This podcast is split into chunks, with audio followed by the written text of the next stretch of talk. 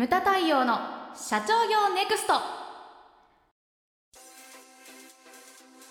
皆さんこんにちは。ムタ太陽の社長業ネクスト。番組ナビゲーターの奥脇彩です。太陽さんよろしくお願いします。はいよろしくお願いします。はい、えー、太陽さん、はい。えー今回のテーマはですねはい。お客様第一主義とは何をすることかというテーマですよ。そうですね。お客様第一主義ってやっぱりいろんな会社のあの計画書とか拝見してると必ず一言は書いてありますよね。ありますね、うん、ありますけれども、でも具体的に何をすることですかって言ったらなかなか答えづらいと思うんですよ。確かにそうですね、うん。まあね、よく笑い話で、ね、無門塾とかで言うのがこの、ね、無門塾の卒業生で昔聞いたことがあって「お客様第一主義って何することですか?」って言ったら一番前にいる人これ本当に作り話じゃなくて、うんうん一番前にいた沢野くん。あ名前言っちゃったけど。まあ沢野くん。沢野くんはい。あの値引きをすることですって言って違いますって言って 笑いね爆笑が起こったっていうのがあったんですけれども、はい、あの違うんですね。うんうん。でお客様から好かれることをするとかうん。そう、うん。それが根底にあるわけですけれども、はい。その情の問題ですね。うん。うん、で具体的にじゃあ何をすりゃいいのかっていう話ですよ。はい。でこれこれは私バージョンですよ。はい。あの4つ挙げるとこれ最近のセミナーでもちょっと出したりしてるんですけれども、1つ目が環境整備うん。ですね。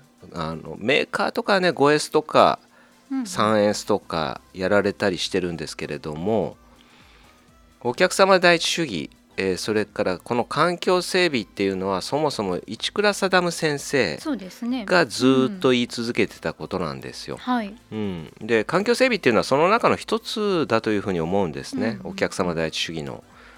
あのーね店舗を持ってるところとかなんていうのはまさにそれが直に関係するところであったりとか、うんうん製造業でもなぜこれだけ 5S とか 3S って言われるかって言ったらやはりその機械とかがねきれいにするのが目的ではないんですよね。うんそのきれいにしてある機械の下に油が一滴あるとか水が一滴垂れてるって言ったらどこか故障の原因になるんじゃないかと。うんうん。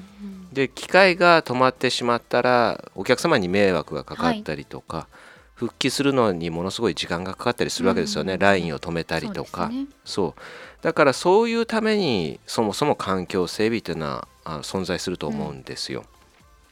お客様から好かれる。お客様から選んでいただくために環境整備をやっていくと、うん。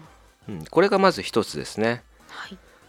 2番目が電話応対です、電話応対私も入居時代は誰より先に取ってたんですよ、うんうん。でもに電話応対ってこれもね得意不得意あるなってつくづく思うんですけれどありますね。あるよあねりますね。うん。で怖いのがその電話応対コンサルタントとかもいらっしゃるじゃないですか、ううん、うちでもお付き合いありますけれども、はい。その時にあの新規のお客様が電話をしてきたとうん。例えば、うん。その時にたとえ新人であっても電話を取った人が会社の代表になっちゃうんですよね、うんでその最初に話した1分間で会社の印象が決まってしまうと、非常に恐ろしいことなんですよ。だから電話応対これもみ磨いていかなきゃいけないと。いうふうに思いますね。で3番目が、えー接客接遇です。これはお客様が来たと。うん。でちょっとねあの受付最近あるのがインターホンが多いですよねほとんど今のあ会社。ね。どっか行っても。も、はい。でピピって押すとその何時にお約束いただいてる、どこどこの何々ですって言って、ではあの少々お待ちくださいみたいな、うん。それからねそこにある椅子におかけくださいとか、で社員さんがいらっしゃってはい。会議室に通されるんですけれども、その一連の流れとか見ただけで会社の雰囲気ってわかるじゃないですか。確かにで会社によってはその会議室に通される時に事務所の中を通ったりするんですよね。はいはい。ん。そうするとああのこっちもこうやはり常識っていうかたまにやらない人いるけれども、あの失礼しますとかこんにちはとか声をかけると明るく返してくれる会社もあれば、そうではない会社もあったりとか、うんうんうん。いろいろありますよね。はい。うん、ありますでそれでだ接客接遇っていうのは会社の雰囲気がそのまま直結して現れてくるなっていうふうに思うんですよ。で4番目は何かって言ったら言葉うん。です。はい。うん、全てが言葉でつながってるんで、その言葉っていうのを磨いていくことも重要なのかなって、これは経験もあるからね。いやそうですよね。非常に難しいですしいところですよね、うん。難しいですよね。だってプロだって間違えたりしますもんね。うはい。私がこの夏からここまですごい気になったのがはい。やはりオリンピックですよ。感動を与えるっていう表現をすごい耳にしたんですけど、うんいや感動は与えるものじゃないうんってね、で相手側の問題なんですよね。相手がどう感じるかなんですよね。だから感じていただくものなんですよね、あとは最近ねつくづくここの間もアナウンサーが間違ってんなって思ったのが何ですか？なんとか感を感じるっていう風な表現？ああか感と感。そうそうそうそう危機そう危機感を感じるってここね23回聞いてんですよ今週だーけで、うん頭痛が痛いっていうのと一緒じゃないですか。ねだかうんうんうん。ら危機感は覚えるものなんですよね、うんうん危機感を覚えるとか、うん、非常にプロでもだから間違えることなんですよ、うん。そうね、そうだからこれは経験年数とか年齢とかもあるとは思うんですけれどもだから人の話を聞くことによって気をつけるとか、うん。英語を勉強した時も私そうなんですよね。ちょっと上手い人の英語アイルランドにいる時にはい。だからヨーロッパ人、はい、イタリアとかフランスとかスペインとかうんうん。あのアルファベットに彼らはな生まれた時から馴染んでるわけじゃないですか。で単語もその発音が違うとスペルは一緒でね、うんだからそういう人たちのその使い方っていうのを見て自分も真似するとか、だからそういったふうなあ自分より上手い人のその言葉遣いであったりとか接客接遇とかを見ながら自分も身につけていくとか、そういったことを心がけてほしいんですよね。そうですね。そうただなん。とななしにしてたらこれも身につかないと。うんうん。いうふうに思うんです。だからもう一回繰り返しますけど、はい。環境整備。はい、それから電話応対、うん。接客接遇。うん。で最後が言葉なんですよね。であと、この他にも何ていうかそれぞれ自分自身でいつも気をつけてることとかはい。そういったものもあると思うんですよね、うんうんうんあのあやちゃんは何を気をつけてるんですか？そうですね、えーまず、うん。あのご要望をいただいた時うに、ん。こう断らない、うん。うん、あのいろいろなご要望をいただくじゃないですか。はい。特にあの日本経営合理化協会の場合はお客様が社長様ということもあって、はい。まあ本当にいろいろなご要望をいただきますよね。でその時にあの普通だったらこう一回いやそれはちょっとうん。サービスにないですとか、なんかそうやって断ると思うんですけど、まあ一回ちょっとあの検討してみますねとかちょっと何とかしてみますねとかって言って、あの受け入れるっていうのはすごく大事にしてますね。あーとりあえずイエスから入ると、うんはいなんかよくありがちなのが、そのマニュアルでやってるとね、うん。それはできませんとかやはりああるけれども、うん。そのとりあえずノーと言わ言わない、うん。非常に重要なことですよね。だって結局何ていうんですかねじそのさあの前々回ぐらいにも言ったけど自分の立場でしか人間というのはものを考えられないから、それだからじそこで判断しないっていうのも一つですよね。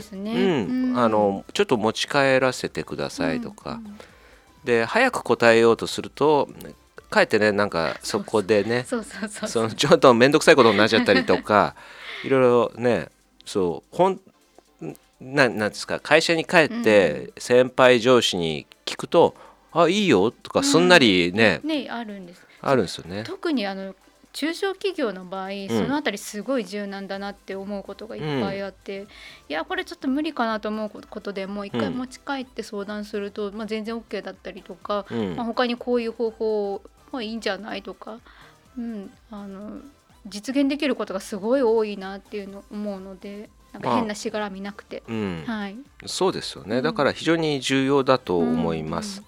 うん。はい。はい、ハセディは何かあるんですか？あやちゃんに似てるんですけど、うん。あの実家がうち薬局なんですようね、ん。であの症に合わせるっていう。